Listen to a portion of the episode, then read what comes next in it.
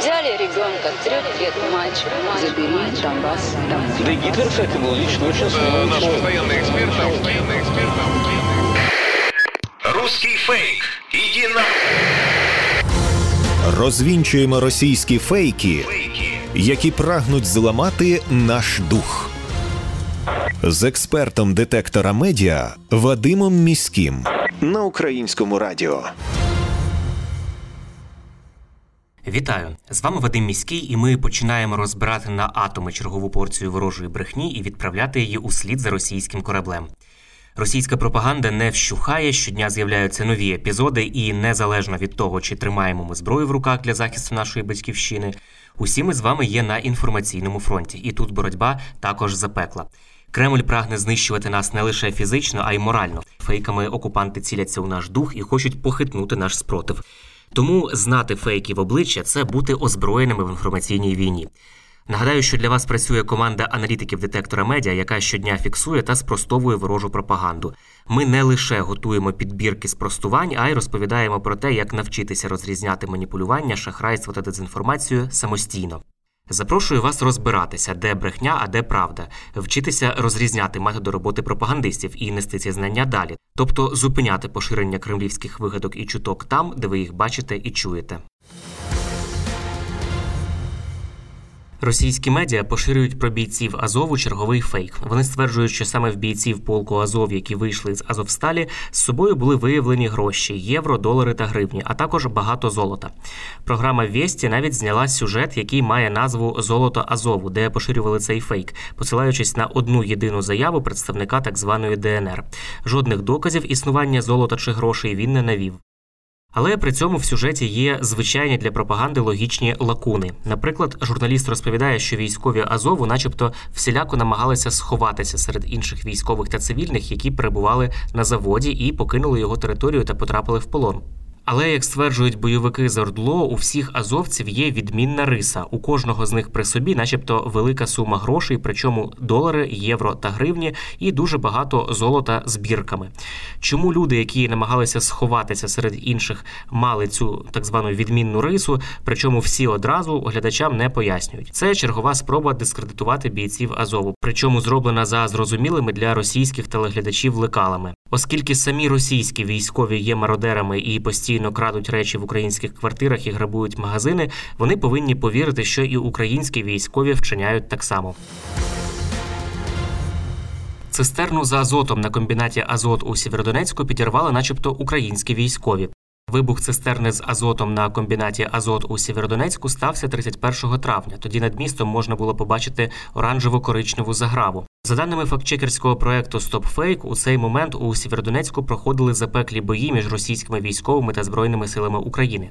За повідомленнями Луганської обласної військової адміністрації та Держспецзв'язку України, у спробі вибити ЗСУ зі свого укріп району авіаудар по будівлі комбінату Азот завдали російські військові. Близько 19.00 із Сєвєродонецька стали надходити перші повідомлення про підрив цистерни з азотом. Як пише StopFake, версія про навмисне підірвання бійцями збройних сил України цистерни з азотом на комбінаті Азот у Сєвєродонецьку, щоб отруйна хмара накрила окуповані території, виглядає недостовірно. У момент вибуху дув зовсім несприятливий вітер, який зніс би отруйну хмару на самих українських військових. Нагадаю, що це вже не перший випадок, коли російська пропаганда намагається звалити злочини російської армії на українських військових.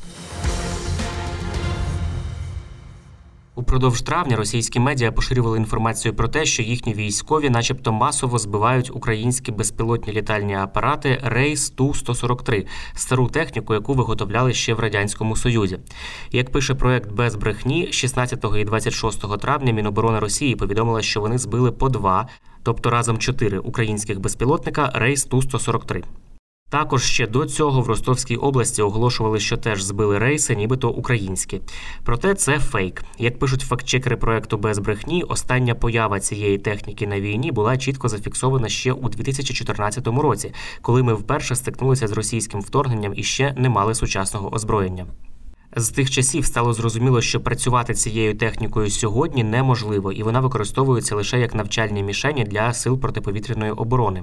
Жодної згадки із нашого боку про використання рейсів на фронті немає ані в новинах, ані в соцмережах, попри примітність і габарити апарата.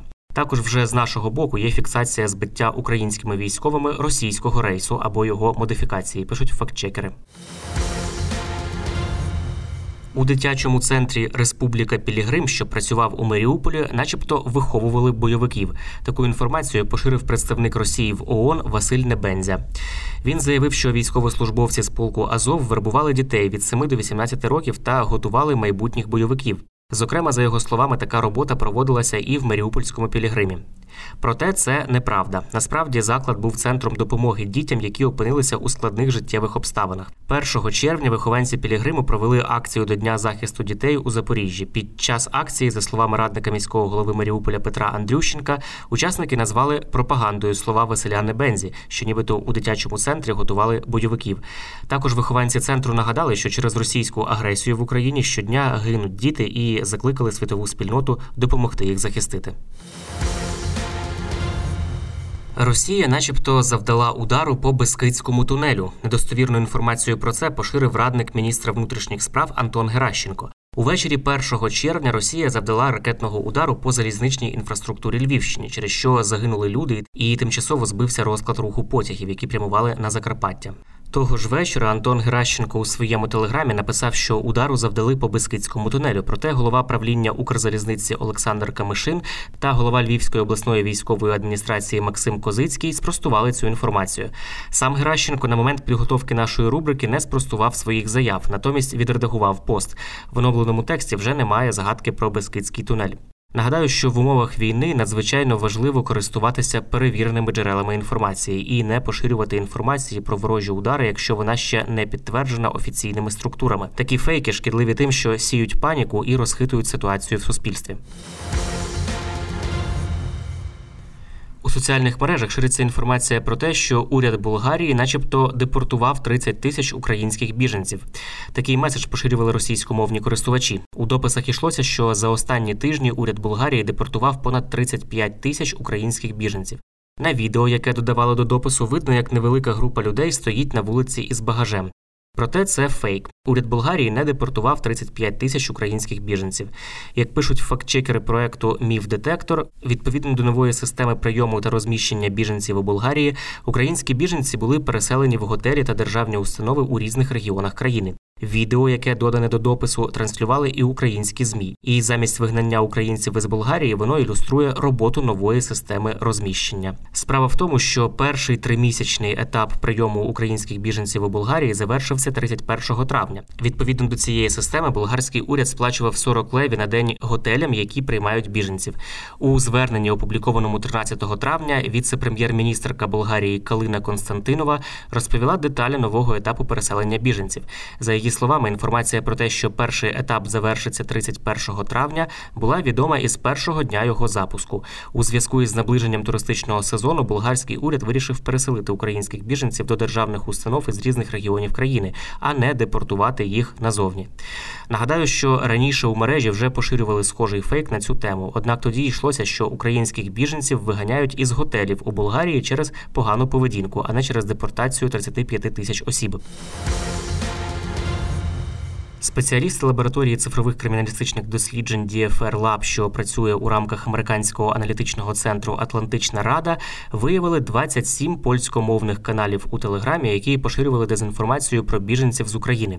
Повідомляється, що спочатку кілька каналів публікували контент російською мовою, а з часом перейшли на польську. На думку експертів, розкручений контент не обґрунтований, адже містить чимало антибіженських, прокремлівських та антивакцинаторських тез.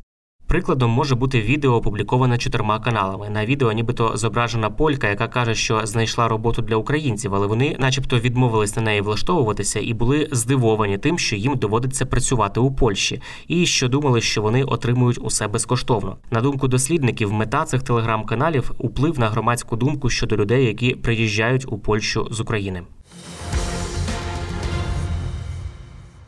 Це були головні фейки на сьогодні. Нагадаю, що не потрібно довіряти чуткам і пліткам, особливо якщо це якась напівсекретна тривожна інформація, яку переказав знайомим знайомих хтось з адміністрації, або ви прочитали її у незнайомої вам особисто людини в мережі. Як правило, за такими неконкретними джерелами та емоційним панічним викладом ховаються спеціально вигадані ворогом плітки, які мають намір нас деморалізувати. Це може бути також частина ворожих інформаційно-психологічних спецоперацій. Є офіційні джерела, і тільки їм ми довіряємо у час війни. Отримали тривожну новину від знайомих чи у вайбер-чаті або у телеграм-каналі, чи хтось у повідомлення приватні вам надіслав. Панікувати не потрібно і переповідати одразу всім навколо також не потрібно. Спершу ми дивимося, чи є це в новинах суспільного мовлення, чи писав про це Офіс президента, Міноборони, Генштаб, ваша обласна адміністрація або місцева рада. Якщо такого у офіційних джерелах немає, то інформація швидше за все не варта вашої довіри. Пам'ятайте, що плітки це потужний інструмент ворожої пропаганди, а наше з вами завдання не залишити пліткам шансу на виживання. Бажаю всім моральної витримки і нагадую, що всі ми бійці інформаційного фронту, і від наших дій залежить успіх всієї країни в інформаційній війні. З вами був Вадим Міський. До зустрічі. Русский фейк. Иди на... Розвінчуємо російські фейки, Фейки. які прагнуть зламати наш дух.